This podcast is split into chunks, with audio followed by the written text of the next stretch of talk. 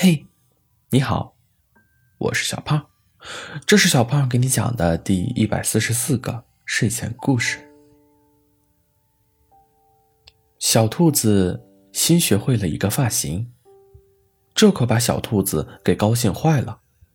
作为手残党这么多年，这是第一个他扎成功并且适合自己的发型。于是他顺便化上了妆，穿上了心爱的小裙子，背上相机，出门采风去了。小兔子并没有定好目的地，它只是沿着家门口的小路一直走。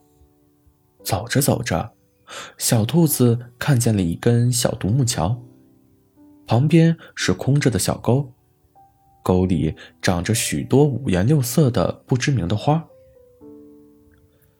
小兔子决定了，这里就是今天的取景地。小兔子拍桥拍花拍了好一阵儿，突然想自拍，毕竟不能浪费今天的精心装扮。可是自己只有短短的两只小手，又没有相机架，还不会自拍，这可怎么办呢？就在小兔子发愁的时候，小狐狸从桥那边走了过来。小兔子眼珠子一转，工具狐这不就来了？小狐狸，你要去哪儿啊？小兔子打算委婉一点，我就随便逛逛，没啥目的地。小狐狸回答。小兔子一听，可高兴坏了。那你可以帮我一个小忙吗？当然可以，你说。小狐狸很开心，能够帮上小兔子的忙。我等一下从这个小桥上走过去，你可以用相机帮我拍美美的照片吗？小兔子说。不胜荣幸啊！小狐狸满口答应。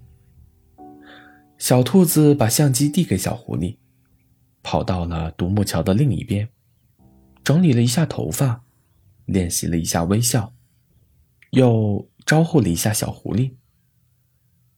要记得拍照哦。小兔子开始了他的表演时间。小狐狸通过相机的视野，看着小兔子慢慢地从桥的那头走到这头。微风吹起小兔子耳边的碎发，恰巧小兔子被花簇拥着，它微笑着看向镜头，也看向小狐狸。小狐狸的小心脏漏跳了一拍，手上迟迟没有动作。这边小兔子走完了这一小段路程，正兴高采烈地跑向小狐狸，等着看相机里的照片。可小狐狸还沉浸在方才那一幕美景中，哪还记得拍照这回事儿？小兔子从小狐狸手里拿过相机，翻看着相册，却没看到自己的照片。怎么没有给我拍呀？小兔子看向小狐狸，小狐狸急中生智，我拍了呀，肯定拍了。我没找到啊，在哪儿呢？小兔子又打算重新找。不在这里面，在这里。小狐狸指了指自己的眼睛，这里存了上千张照片，还拍下了一段视频。小兔子羞红了脸，不行不行，这不算，我要把照片洗出来的。小狐狸也笑，那你再去走一次吧，这次我一定用相机拍。好了，故事讲完了。故事来自微信公众号睡前故事杂货店，我们下次再见，晚安。